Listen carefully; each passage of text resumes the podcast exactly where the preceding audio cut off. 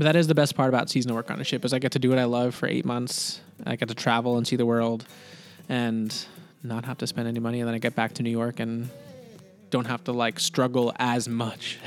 Still a struggle because you can, you know, like I said, I rent a thousand dollars plus subway and you know everything you need to get around. Uh, you can blow through your bank account really fast if you're not careful. This is the Seasonals Podcast, a show where we talk to people living the seasonal lifestyle. We take an in depth look at the decision points they've encountered along the way.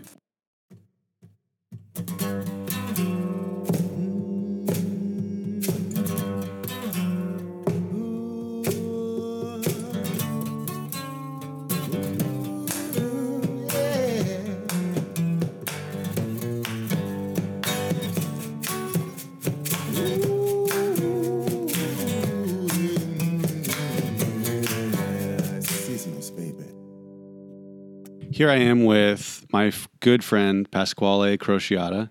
He is on the Norwegian Jewel this season, and he stopped in Ketchikan, Alaska today. How are you doing? I'm doing really well. How are you? Wonderful. Uh, we just had some delicious Asian food, and did. we're ready to talk. Yeah, I'm So, excited. You're from Long Island, Yes, I am. Grew up on Long Island. and tell me about the the journey you've been on to get to Ketchikan, Alaska, because you right now you're almost finished with an eight month contract singing on Norwegian Jewel, and you've done how many cruise contracts have you done? This is just my second. So, uh, yeah, my last one was on Holland American Line, which is when I met Joey two years ago. Um, yeah, the journey on a cruise ship uh, is an interesting one, especially for a performer. Um, for other individuals who work on the ship, they kind of go through a normal hiring process like you would for any other job. Um, and but for a performer, you audition multiple times normally, depending on the season and what you're interested in, um, for various different shows um, that whatever company you're, you want to work for is doing. So this year for Norwegian, um, my first audition um, was back in March of 2017, and the, uh, they asked me to prepare some songs from a variety of their shows because they have a lot of different shows on a lot of ships. Unlike like Holland, which basically had like three packages of shows that they put on their ships, they've got Norwegian has a pool of I don't even know fifteen maybe shows, and then they're scattered throughout the fleet. Now, these shows are they like the revue shows have a bunch of pop songs and dancing Mm-hmm. involved? Are they all like that, or are there some other theater ones as well? Um, Yeah, for the most part, um, they are. They all have their kind of theme of pop shows, whether it's rock or funk or uh, swing. So there's some jazz. Um, there's a show that's kind of based around like the Beatles, and then you have, depending on the ship, again, you'll have. For us, it's a big like Cirque du Soleil show, and we don't actually sing real words for most of it. It's like oohs and ahs to like the theme of Pirates of the Carib- Caribbean is one of the numbers, and um, we have one song called "Let Me Fall," which is actually from Cirque du Soleil. So it's a song I think that they originated, and so we have it in one of our numbers. Um, and then there's another show called Elements that is another kind of aerial show that involves a, a magician on board as well. He's in that show with the cast, and that's again kind of oohs and ahs, background vocals. Um, but yeah, if you're singing for a revue show, it's either that or pop songs from whatever your show is about. There's a whole show called um, Blazing Boots, which is all country. So it's a full country show, and then ours is more disco. Um, our revue show. Is the Blazing Boots? Is that on your boat? Do you do that one? It is not. We thought so. We I, I'm actually the closing company of Band on the Run, which is the disco show I just mentioned, and there was rumors that Blazing Boots was going to replace it. Um, it is not, unfortunately. Um, Blazing Boots is on a, a lot of ships right now for Norwegian. It's a really popular show. Um, got really the audiences really like it, but for us, our show is known for the circus element. Um, we have a really big show that I'm actually doing tonight um, that involves a resident aerial couple on board. So they have their show earlier in the week, and then we come together to do a show with them. So all of our dancers do aerial in that show. The aerial couple does aerial in that show, and then we're kind of the hosts, if you will, of the show. So I play a clown. There's a ringmaster. There's a doll, and um, yeah. So they're actually putting on another circus show on the ship because the aerial is so intense that they figured why not make another you- aerial show. You told me that some of the aerials happen over the crowd, right? Yeah. So, um, unlike a lot of other ships, a lot of most ships do something like that in their show somewhere, and it's normally on the stage. And um, we have throughout the show there is aerial that's done above the audience with no like net or anything um, for the Spanish web, which is like the rope that people spin on.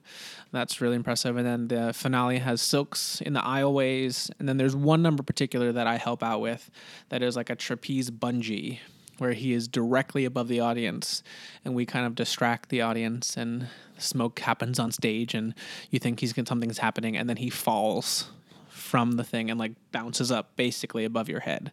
And it always last week actually we had so he was above I'd say like it was like five teenagers. It was like three girls and two guys, and they screamed their faces off, like to the point where on the recording, because every show on on ships are recorded from the sound booth, um, you actually hear our our stage manager laughing so loud because like it was such a loud scream, like he startled them so much.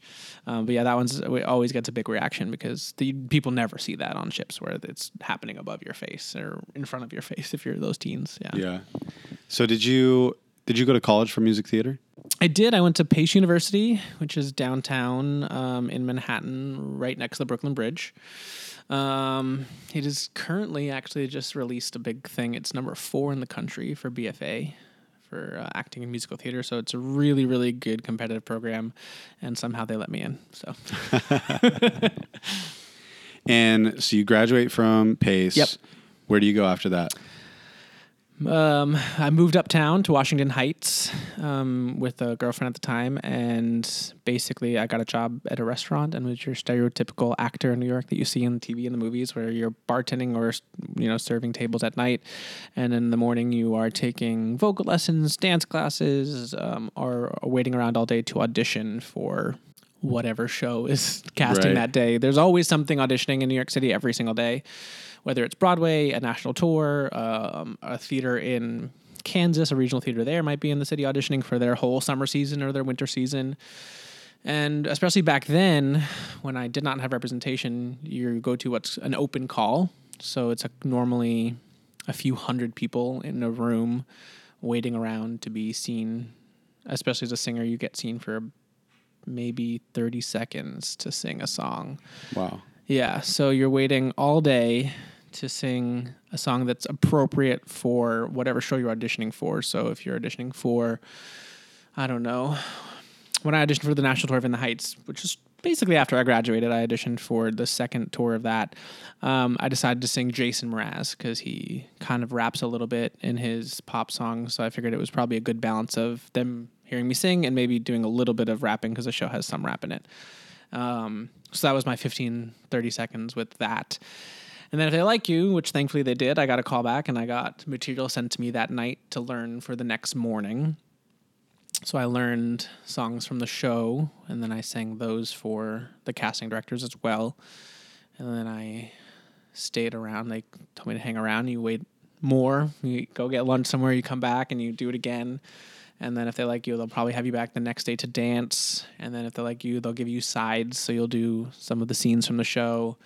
And then finally, you'll have like a big session with like the producers. Um, back then, Lin Manuel Miranda was involved uh, in casting a lot of productions of In the Heights. So I did not make it that far, but I know some people who were there and did audition for him in the end because he wants he likes to have his hands in making sure it's the best product. So yeah, that's kind of a normal audition where you wait, uh, you know, especially if you're fresh out of college without an agent or anything, you wait around with a couple hundred people, maybe five hours, sing 30 seconds. Hopefully you hit all your notes and they liked whatever you did. You'll come back the next day with stuff that they give you to learn within 24 hours.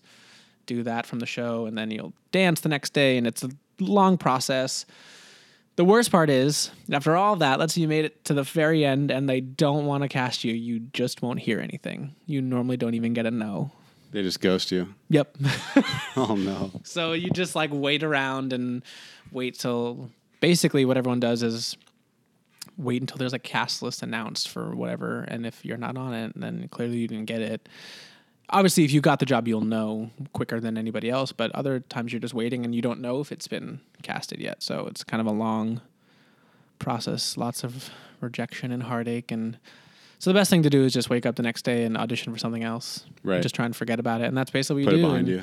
You just keep learning new songs that are appropriate for different shows, and yeah, every day is basically you're working. You're working every day. When did uh, the cruise ships come on your radar? I've been auditioning for ships for a while, to be honest. I've never really wanted to, to take one and leave New York because I just felt like going away for such a long time was wasting a lot of opportunity in the city. So the only ones I auditioned for back then were the musicals on ships because Norwegian and Royal Caribbean um, have actual Broadway shows on some of their ships. So back then, I think Norwegian just had Rock of Ages and Legally Blonde, and Royal Caribbean had Chicago and Hairspray. So that's all I was ever going in for for ships, and I would get a couple of callbacks normally for Legally Blonde, but I never actually booked those shows. Um, it wasn't until a couple years ago when I auditioned for Holland America and a lot of other ship companies that I actually did want to leave. I was tired because, like I said, you're working every day. Even if it's your day off from the restaurant, you are preparing for an audition or you're waiting at an audition. So it's kind of nonstop. And I think that's the biggest misconception that people have about people who are seriously pursuing the dream is you really are kind of rehearsing something all day, whether it's a callback material they have to learn for the next day, whether it's a new song because you have an audition in a few weeks, but you don't have anything appropriate for that show, for that style of show. You know, whether you're taking a dance class, you know, it, it really is um, exhausting. And then, you know, you have to pay for rent somehow. So you normally go to your day job or night job as well. Um, so I was just getting burnt out. So I really wanted to leave.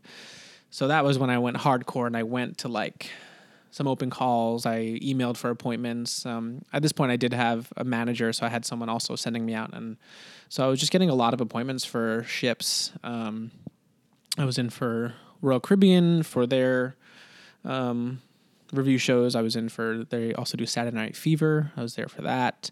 And they were putting Grease up, so I was in for that. And um, basically, like I said, I got to the end of all those auditions, um, and then I was just waiting around for an offer. Um, didn't hear anything. Like I said, not even a no. I followed up and didn't get a response. Even and they tell you to follow up if you don't hear within two weeks. Didn't get a response, so that was hilarious. No response to the follow up. Yeah, literally, they're like, you know, when you make it to the end of, of a cruise ship audition, you'll fill out paperwork which has your sizes on it, um, so they can because uh, that's actually a big part of casting on ships because all of the costumes live on the ship, and yeah, they can alter them, but not too much. So if you don't actually fit into a costume within reason, you that's that could be a reason you literally don't get a job on a ship. They're looking for the shape. Yeah, they kind of just want someone to be able to jump into those clothes with minimal alterations. You know, if you're the last guy was five eight and you're six four, I don't know if they have enough fabric in those rolled up in those jeans to make it happen. Probably not going to work out. Yeah, so yeah, with Royal and other ships, they tell you to follow up and they'll give you a contact email that you know you'll never get unless you get to that point. Followed up, got nothing, and then I got an email from Holland America asking to come in for a replacement audition. So I learned four songs overnight that I'd oh, never heard of in my life. I've yeah, literally never heard any of these songs. What So- does that process look like? It's stressful. Um, so basically, I would I got the music from from the casting team, and it was um, a song called Hollywood, which is a Michael Bublé song that I think is an original on some random album. Um, a song called "Take Me to the Pilot," which is Elton John. Some people might know it. I never heard it. I love that song. Yeah, it's a great song. Um, so Take Me to the Pilot, I never heard it at the time. And then a British band, uh, Take That. I think they're really big in the, over uh, in the UK. So I had to learn one of their songs, and then um, so basically what, what that entails is I email a friend who plays piano really well, and then he sends me the backtrack. So what I would basically be hearing in an audition. So he'll play the piano part, and then I stayed up all night rehearsing the songs to that piano part that it was sent to because I don't play piano very very well, slash it all. And uh, so yeah, then the next morning I went in and sang the songs at the studios uh, for RWS, and um, felt like it went pretty well. They were shocked that I didn't need to hold any music in my hand um, because I'd learned everything so quickly. And this was the first time something like that's ever happened to me. I was walking home, and I got a call from my agent because they had offered me the job. So it was out within like two hours later. I had had the job offer from Holland America, um, and that is so rare. Like no one does that. Like I know that they they needed a replacement, but it was I still they still had time. I don't know. It was very strange. I've, it's very rare that you'll leave an audition and get a get an offer like that. Normally they make you sweat.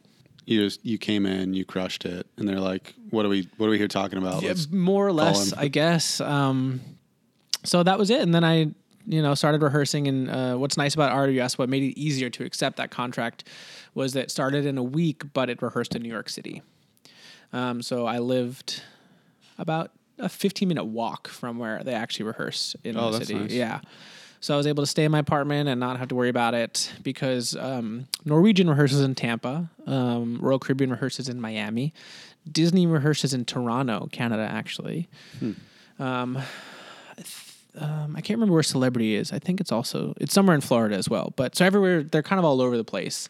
Um, there's a company Stiletto that rehearses in L.A. for I think they still do some ships, and then there's Belinda King, which has a couple of ships. They rehearse in London, and then Aida Cruise Line is a German line, and they rehearse in in Hamburg in Germany. So this was easy for me. I was like, great, I start in a week, and I get to stay home. I don't have to pack until rehearsal's over. Um, yeah, and then you know I came up here, I met you, and had a decent time. I was with some interesting people, so it wasn't the best contract. That can make or break it, honestly, because you're stuck with the same 12 to 14 people. You sleep near each other across the hall with them. You eat with them. You work with them. You can't escape them. And if you have some people who are not nice, it really is a long eight months at sea. Because you, I mean, you can only leave the boat once every couple days, and even then, just for like four or five hours.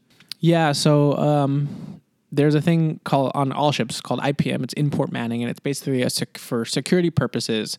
They need a certain number of crew on board at all times, and everyone's assigned like a function or a color depending on the ship. And um, yeah, every port day a, it rotates on a schedule like who can't get off that day. So yeah, it's sometimes you're stuck on the ship for you know, with sea days, maybe three or four days in a row, and then you know you can get off, and then it'll be your IPM in a couple more days, and you can't get off. What is nice about Norwegian is singers do not have any IPM, so I've been very fortunate this time to be able to get off the ship every single port day, which has been a blessing. So, what is uh, sort of like a normal day as the singer on a cruise ship?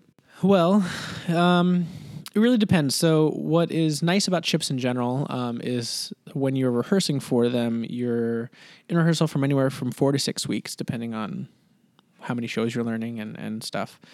So, you'll be rehearsing, normally it's like nine. You know, it's like a nine to six. So a typical work day, um, sometimes a little bit longer, um, all day, every day, just like cramming in this the songs, the choreography, everything.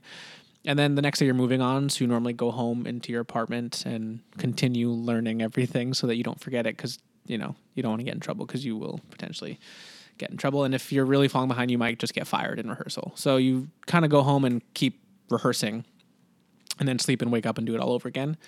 And you normally have one day off. It's normally a Sunday. Um, so you do you know six days a week, all day, every day, cramming these shows in. And then you're probably cramming the show in on Sunday as well. Yeah, your day off is not really a day off, N- unless like you you finish a show, so you don't have anything to do. Um, normally, you'll you'll do like a run for the whole office. We'll come and watch a show, and then you'll start the next show. So on that day, people we normally go out and party. But um, yeah, it's all day every day. There's no real time to like get crazy because you're back in the morning. Um, so the reason that's really hectic but nice because then you get on board and it's muscle memory at that point. So you don't rehearse on board, which is really nice. So if it's not a show day, there's you're you're not doing it. You're sleeping in. You're you know hanging out on board. It's basically a vacation TV shows. binging television shows. Um, you do actually get weighed on the ships, so you have to stay within a you're within a weight that you got on board. So you know you are required to go to the gym. So people work out and just hang out. It's it's the days off are really nice, and we're fortunate enough to have a lot of them, um, because most people that work on the ship don't have like a full day off. Except like they'll have, I think they're required to have one full day off, but outside of that, it's like a couple hours here or there, and we have multiple full days off, where maybe we'll have a responsibility for like an hour. Um, that's really it. Uh, but on a show day like today, um, I woke up and we had um, our tech rehearsal at 10 a.m. So that you know, get up, stretch, warm up your voice. Um, if you have any costumes that you need to make sure you can get into, you'll set them where they uh, go backstage, and then you'll do the show for no one, um, just to make sure everything's running properly. That you know you remember where you're going, and um, that's also the time where if there was something that was a train wreck, you'd stay back and like fix it before the show. And then we're in obviously we're in Ketchikan today, so we're able to get off for a few hours.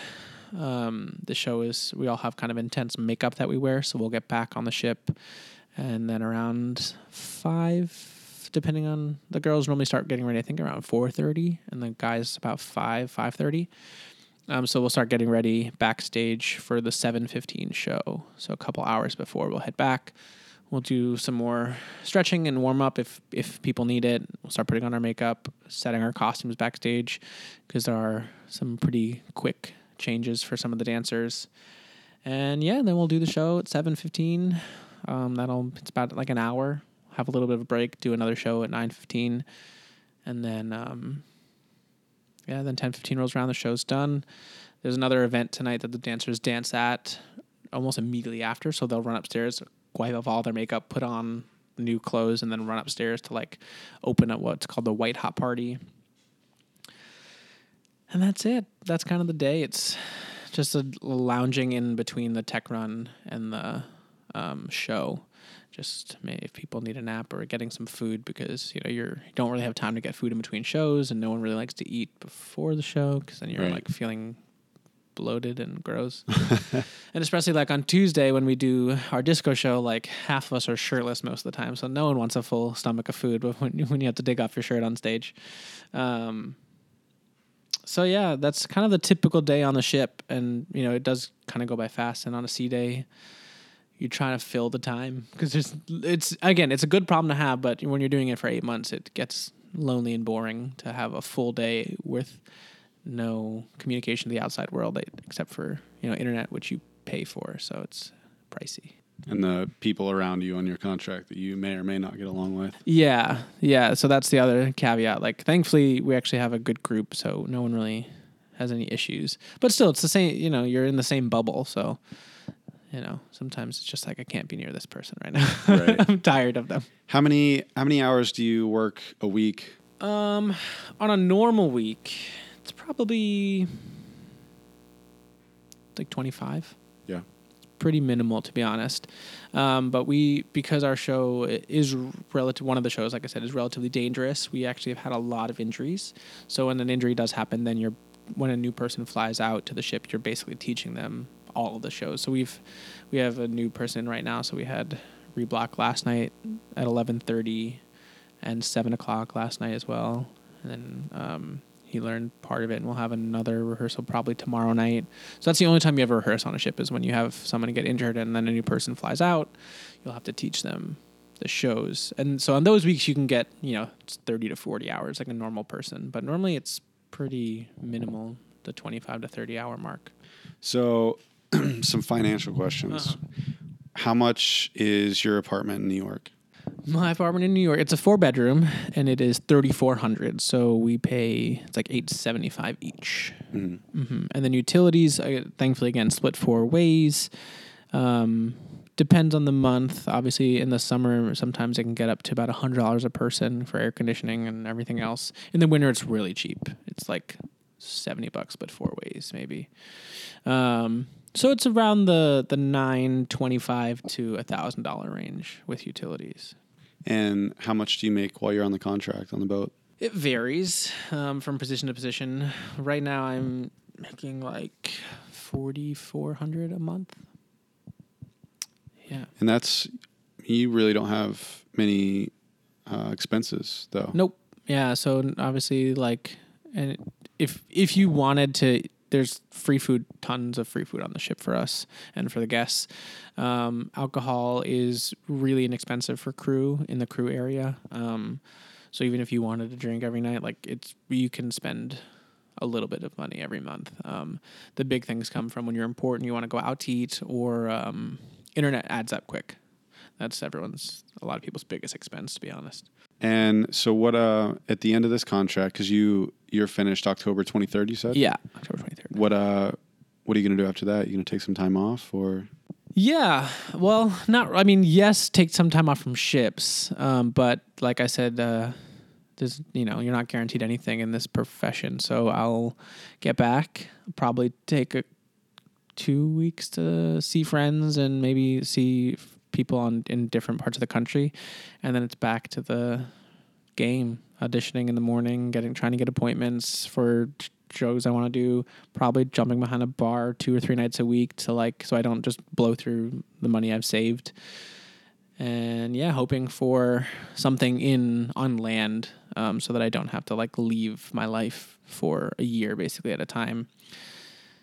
So yeah, that's the plan. Um, it's right before election day, so I'll be hopefully jumping on a campaign. Um, I really enjoyed my time a couple years ago on uh, the Bernie Sanders campaign. So right before election day, so get out the vote is uh, really the, the most crucial part of any campaign. So I'll message some friends who are that's their full time job, see if I can be housed somewhere and maybe do that. So you, you kind of work seasonally as a, a campaign worker too. L- well, yeah, as of late, um, wasn't something I ever thought I would do until uh, the presidential election, um, when I really felt so strongly about Bernie Sanders specifically. Um, so yeah, I devoted a lot of time and uh, some money to his campaign, and uh, kind of it was the most useful I've ever felt in my life. So yeah, if I can help out someone somewhere that could use an extra set of hands that's in a tight race, that would be ideal for me um, in this political climate to hopefully make some change. What were some things you were doing when you were working for the Sanders campaign? Oh, um, well, at first I just wanted to volunteer. Um, so when he got to New York, there was um, an event in Union Square with actually Ben and Jerry, um, the ice cream guys. They're from Vermont as well, and they're huge supporters and fans of his for many, many years. Well, since I think back when he was mayor of Burlington. Um, so they were doing this kickoff event in Union Square and they made like a Bernie flavor of ice cream and we're giving it out. So I just went to like go volunteer. Do you um, remember what the flavor was called? It was yeah, uh, Bernie's yearning, and uh, it was basically, if I remember correctly, it was mint chocolate chip ice cream. Oh God, so good, so good. Where all of the chips were on the top, on the one percent of the ice cream. So it was this big like chip of ice, chip of chocolate at the top. That in order to make a mint chocolate chip, you had to break it up and mix it so that everyone got a piece of chocolate. So it was cute and clever. And um, so I just went down to volunteer in Union Square. Um, and yeah, I got there and I got my first uh, set of doors to knock on. Um, before the ice cream event kicked off, they were trying to get people to go knock on doors and hand out pamphlets. So I walked around um, the Lower East Side and knocked on I don't know, maybe 120 doors. Spoke to some people. A lot of people weren't home. It was midday, so it's a tough time to do that. But I left a lot of flyers behind. Spoke to some people. Got back to Union Square, and that's when everything was starting. So I was just doing what I could. They were trying to organize this event, and obviously at that point it was around five o'clock, so work was letting out. Union Square is very busy at that time, so it started to get really crazy. There was so many people and then it's New York, so people see people lining up and they want to come over and just see. So then there's this massive line for ice cream. Half of them don't even care about the election. Um, they just want that mint chocolate chip. yeah, and um, I just kind of got thrown into like a leadership role because it just the, the event got way more out of control than I think they initially thought.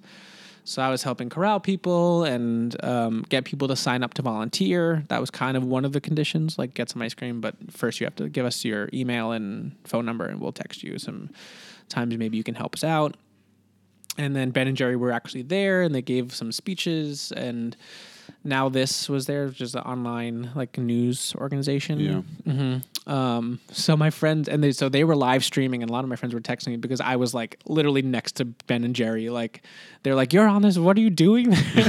like I'm telling you, I went to, as a volunteer and I got thrown in as someone who actually knew what was going on. Um, so then after the event, I helped and stayed and I cleaned up, and they asked me if I wanted to be on staff. So I said, yeah. Um, uh, yeah. So then I was helping register volunteers and set up canvases for people on um, the east side of Manhattan.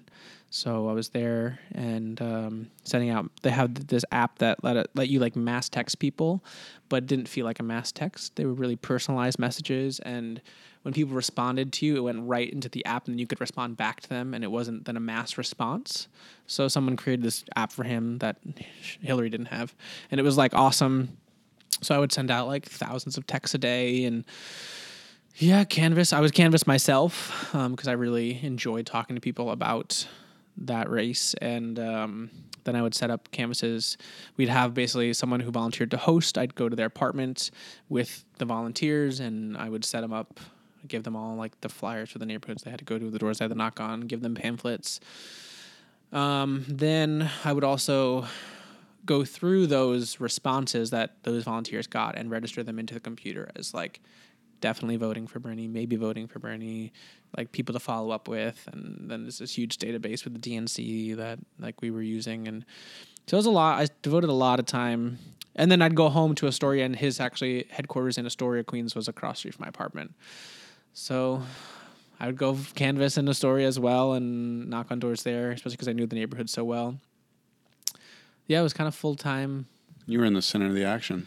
Yeah, it was pretty nuts. I helped set up the rally in Washington Square Park as well. Um, so I was one of the volunteers that, yeah, did that. That was a major rally that was more than Obama had. Um, so that was pretty crazy uh, with all the T-shirts and the pins and the f- posters and the things and getting volunteers, you know, set up so that they could register. Again, it was all about registering people to help get out the vote and volunteer their time to canvass and call people and even I would do that. Like if I had to work that night at the bar, I would call people during the day from my apartment using like an again like an app they had um, through through their website. So I was always talking to someone about it, and then I talk about it at work and whatever. And but the, yeah, the rally was a was a was crazy. Um, you know, bringing in boxes and boxes of t-shirts and getting searched by Secret Service and like the whole experience of that. And then when the rally actually started,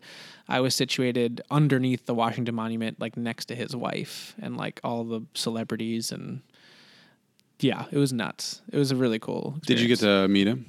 I never actually did. I, I only met his wife because he was wanted to meet like the people who were volunteering. So when he came like over to us, it was more about like the people who don't need their time for the day and not people who like were more permanent positions. But I didn't talk to so Jane. Yeah, because you got promoted. yeah, I never actually didn't met get to him. meet No, which is fine. Um, you know, his wife was lovely and.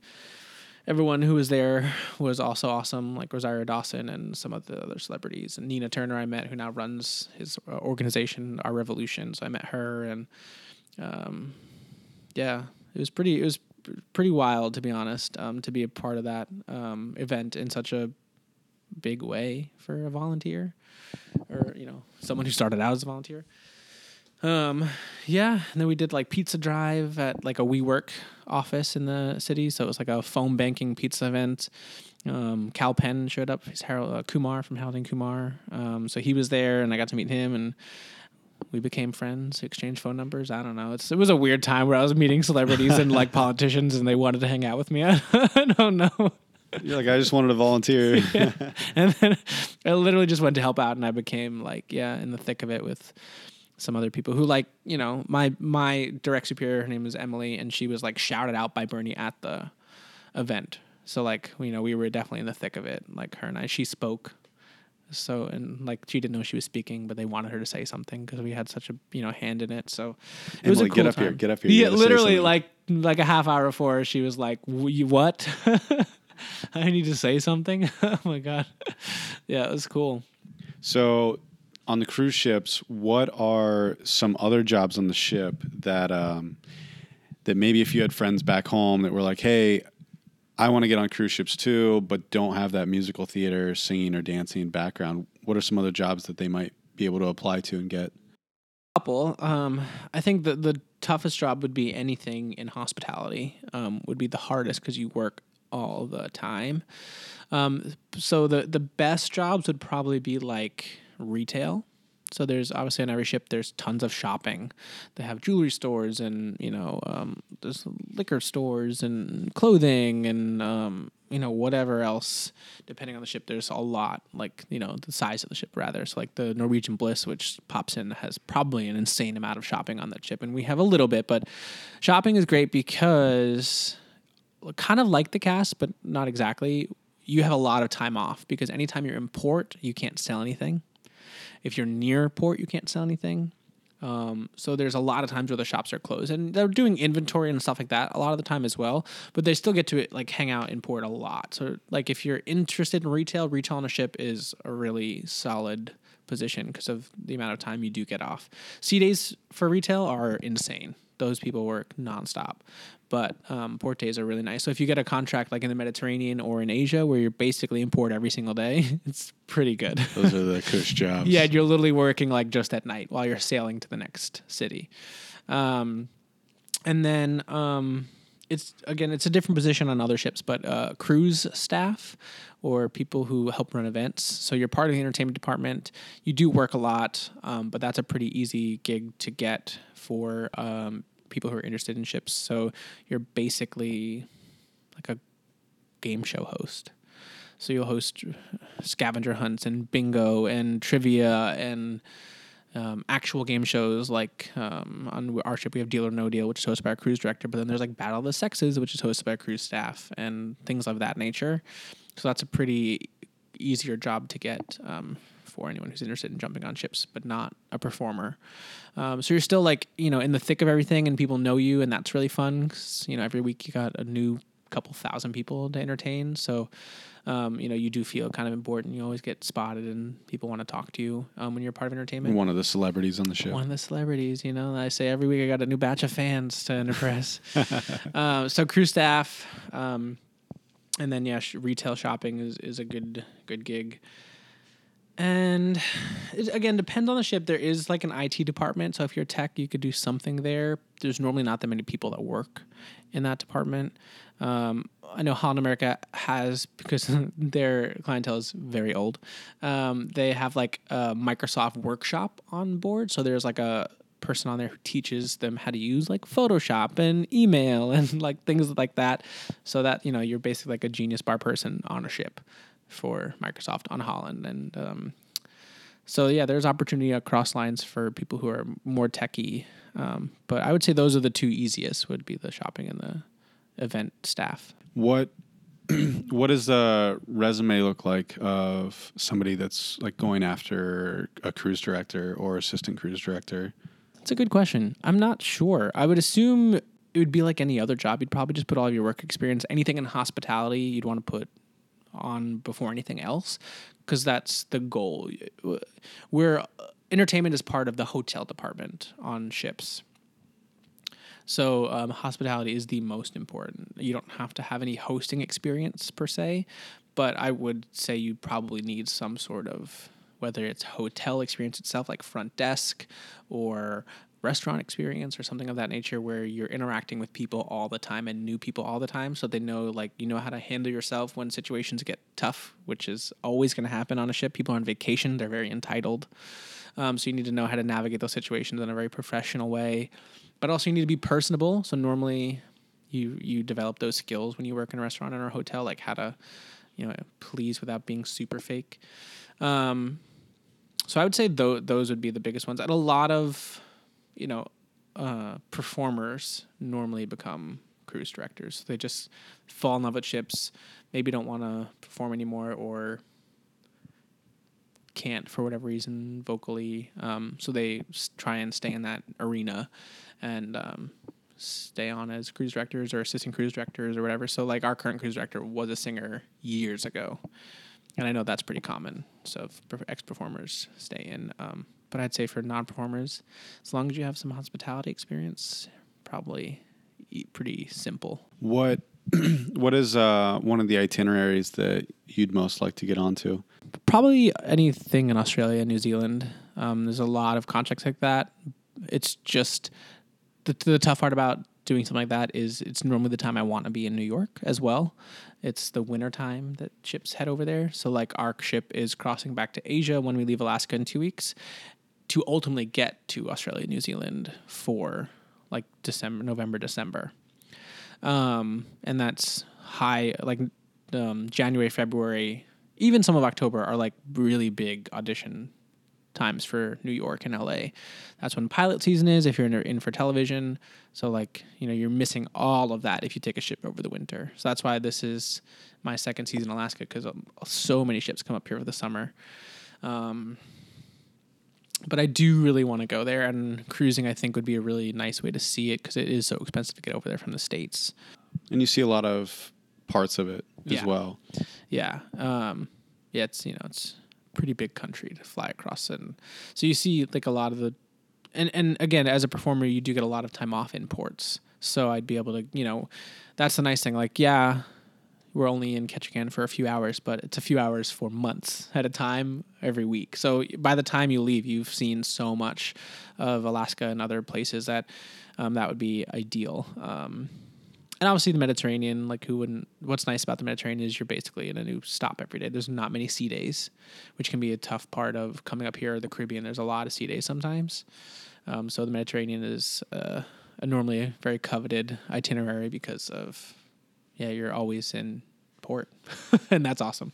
Yeah, I know when I was on uh, the cruise ship, the the crew and the cast were they didn't like the sea days but I love them because you know I'm not on the cruise ship all the time. So, and we happen to have that captain that liked to skip ports a lot, and so it was it was good for me, not so good for everybody else. It is a funny thing. Like when I was in Holland, we had a a lot of what we call surprise sea days, and it normally was going into Skagway, Alaska. They were always claimed the wind or something they couldn't ever get in uh, especially towards the end of the season. We have never had one of those on Norwegian, and we had a lot on Holland America. And a it lot, was yeah. so weird, and it always kind of sounded like like a little bit of BS. Um, maybe just inexperience. I don't know, but the Jewel is about the same size as the New Amsterdam, and they can get in fine, even on the rough sea days. So I don't know. Um, yeah, sea days can be tough, like I said, because yeah, guests sometimes like them and even in port you'll see guests that just they just come to alaska and they don't get off the ship people just like being on the ship um, but for us yeah we're around each other all the time so everyone needs a little bit of a breather to go get wi-fi and talk to people from home or download movies or use YouTube or just get away not, from each other. Get away from each other and get away from like the isolation. Because again, even though like we can pay for internet, um, m- almost every single ship at this point doesn't allow video on crew internet. So you're never able to watch anything online. So you miss out. You do miss out on a lot of news, a lot of entertainment, things of that nature. So people normally want to get up and like catch up on the world that you've missed for the whole week? I definitely have been used in the bar as sort of the mule for like jump drives. Like one person on a ship will give me, you know, a hundred and some gig jump drive full of TV shows and whatever else. And they're like, okay, my friend's to be in three days off of this ship and they're to come find you. And I'm like, okay. And I give it to them, you know? That is a nice thing about chips. Like, I, I never had a hard drive full of crap like that, and now I've got like two full hard drives of movies and TV shows. so there's tons of things for me to watch that I've well always wanted. Like I, am one of the few that's not seen Breaking Bad. I know, I know, but now I have all of it on a hard drive from someone who had it. So it's it's a fun way to like illegally get stuff from people without actually downloading it and getting in trouble. yeah. So you I, I think that it's definitely sort of a type of seasonal lifestyle. It's much, much more specialized, and the seasons are kind of different. But, you know, you've had a lot of, or you've met a lot of people that do what you do, and then you've had at least uh, some exposure to that other side of seasonal work with the tour guides that you see in every port, the bartenders, the servers, all that. Um, what do you think, sort of, about the seasonal lifestyle in general? I mean, especially on a ship, it is nice. Um, I don't. I'm not sure how it works um, in other places. Uh, I'm sure there are some jobs you can get where they like put you up and stuff, but you still you know pay for things. That is the best part about seasonal work on a ship. It is basically expense free. So, and I know that's why tons of people do it from other countries, like poorer countries, because they just save money. There's nothing to pay for, and most of them don't spend too much money on lux- luxury things. They just send all their money home, because you can. You, that's what you can do. Like you, you know, I spend a couple hundred bucks a month, which is crazy when you think about it. You know, yeah, and and you know, you get taxed pretty nicely on the ship, but that just means like when I get off the ship, it's basically tax season. I just get a huge refund. Um, so it's not like I was struggling because of taxes. It's just I enjoy my taxes getting taken out because then I leave the ship and I get them back basically. So for me, it's like not a problem. But that is the best part about seasonal work on a ship is I get to do what I love for eight months. I get to travel and see the world, and not have to spend any money. And then I get back to New York and don't have to like struggle as much. Still a struggle because you can, you know, like I said, I rent a thousand dollars plus subway and you know everything you need to get around. Uh, you can blow through your bank account really fast if you're not careful. But on a ship, you know, it's a long. It's the probably the only job in in the entertainment industry outside of being lucky enough to book like a hit TV show where you have guaranteed work for eight months, unless, you know, if you're stupid and get fired for drinking or something stupid. It's never like that. A Broadway show, like I have tons of friends who have booked new Broadway shows, been out of a job in a month because it didn't sell enough tickets. No one cares. They they booked, even if they don't come to the show, I'm still. It doesn't matter. That is nice. You have such job security on a ship for the, basically a full year. You know, I have a na- had a national commercial on the air that was a week worth of work. Then you that's it. then you got to figure out like what's the next gig and you know it's gig to gig and on a ship you have so much time to save money and perform which is um, a luxury in of itself so so you turn to seasonal life for more security and consistency yeah which is the exact opposite of most of the people that we talk to yeah no i mean that is yeah it really is that it's it's the safe safety and security of doing what I love, but then the freedom to when I get so when I get back to the city to pursue what I love as well. You know what I mean? Um, not having to work more than two or three nights a week. Um, you can get away with that when you have thousands of dollars in the bank from performing and not spending any money on a ship. So it's the freedom just all around to do what I love because it's really hard to make this career work. Um, for a full year. you know, yeah, everyone can can book a job and make a couple thousand dollars for a month, but doing it consistently is really tough. Um, because so much of the job is based on viewership, whether it's a TV show or a Broadway selling tickets or whatever. Or, you know, if you book a regional theater gig and you're doing these shows that are amazing in whatever country, I mean, country, uh, state, you're not making good money normally. They don't really pay well So that's a struggle. Then you get back and you have nothing because you, do you know what I mean? Like it's so yeah. hard uh, to actually make a, a good living. People can survive, but that's not a good living do, performing and ships give you that opportunity. And, and it we it's just lucky now that um, companies are investing heavily into entertainment. It's not like a stereotypical cruise ship show anymore where there's like a negative connotation as a performer. No, you're doing like really amazing stuff and now actual Broadway musicals on certain ships. So the jobs are really coveted and that's why booking is really hard now. Like they travel all over the world, seeing thousands of people in every city to cast 12 people, two male singers on my ship. I'm one of two. Like it's they're really hard to get because now they're even traveling to countries like the Philippines to cast dancers and, and maybe even singers, but mostly dancers there. They go to Australia, they go to London, they go all over the US, they go to Canada. Like it's not just an audition in New York for a ship. They travel all over the world. They're putting more money into it, casting the wider net. It's still the same number of jobs. Like Right. yeah, they open, you know, they're building more ships and stuff, but you know, it's still two singers, two male singers, two female singers per ship, maybe three if you're on a bigger cast.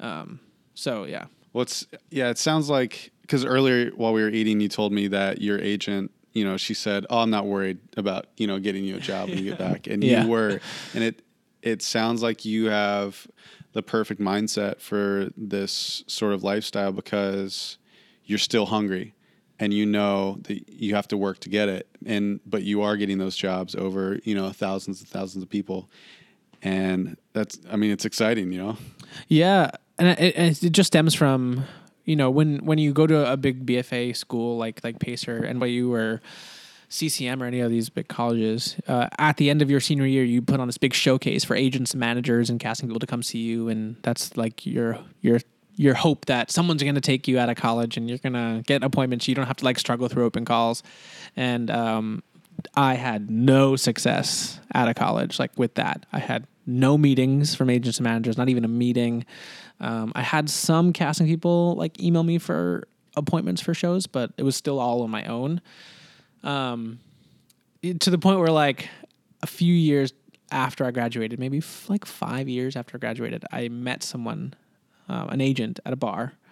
Um, who was representing my roommate at the time, and he was there hosting some event. So I, the agent was there just to say hi to Matt or whatever. And we were talking, and he asked me like where I went to school, and I said with that guy who you represent. He was like, "Wait, you were in a showcase?" And I was like, "Yeah." He goes, "I don't remember you at all." and like it's just like I left for some reason no impression on anyone. And you know, then he saw me and, saw my resume, and he wanted to start working with me. It's just so i'd had nothing like that. So it's just kind of for me building my career from like the ground up, not having like any sort of leg up after graduation, which a lot of people sometimes get. So yeah, and then you struggle in the city for eight years without like a big job and you finally get one. You know what I mean? So it's always that fear of like it's never going to happen because it didn't happen for so long. But I've been really lucky the last 4 years of getting a lot of work, not just cruise ships, but it's still that fear of like you're just gonna get rejected, and it's not even a no. I think it'd be less of a less of a worry if like I knew I was gonna go in and they were just gonna tell me no in a couple of days. It's just like the ghosting that's the, Right, the yeah. worst part.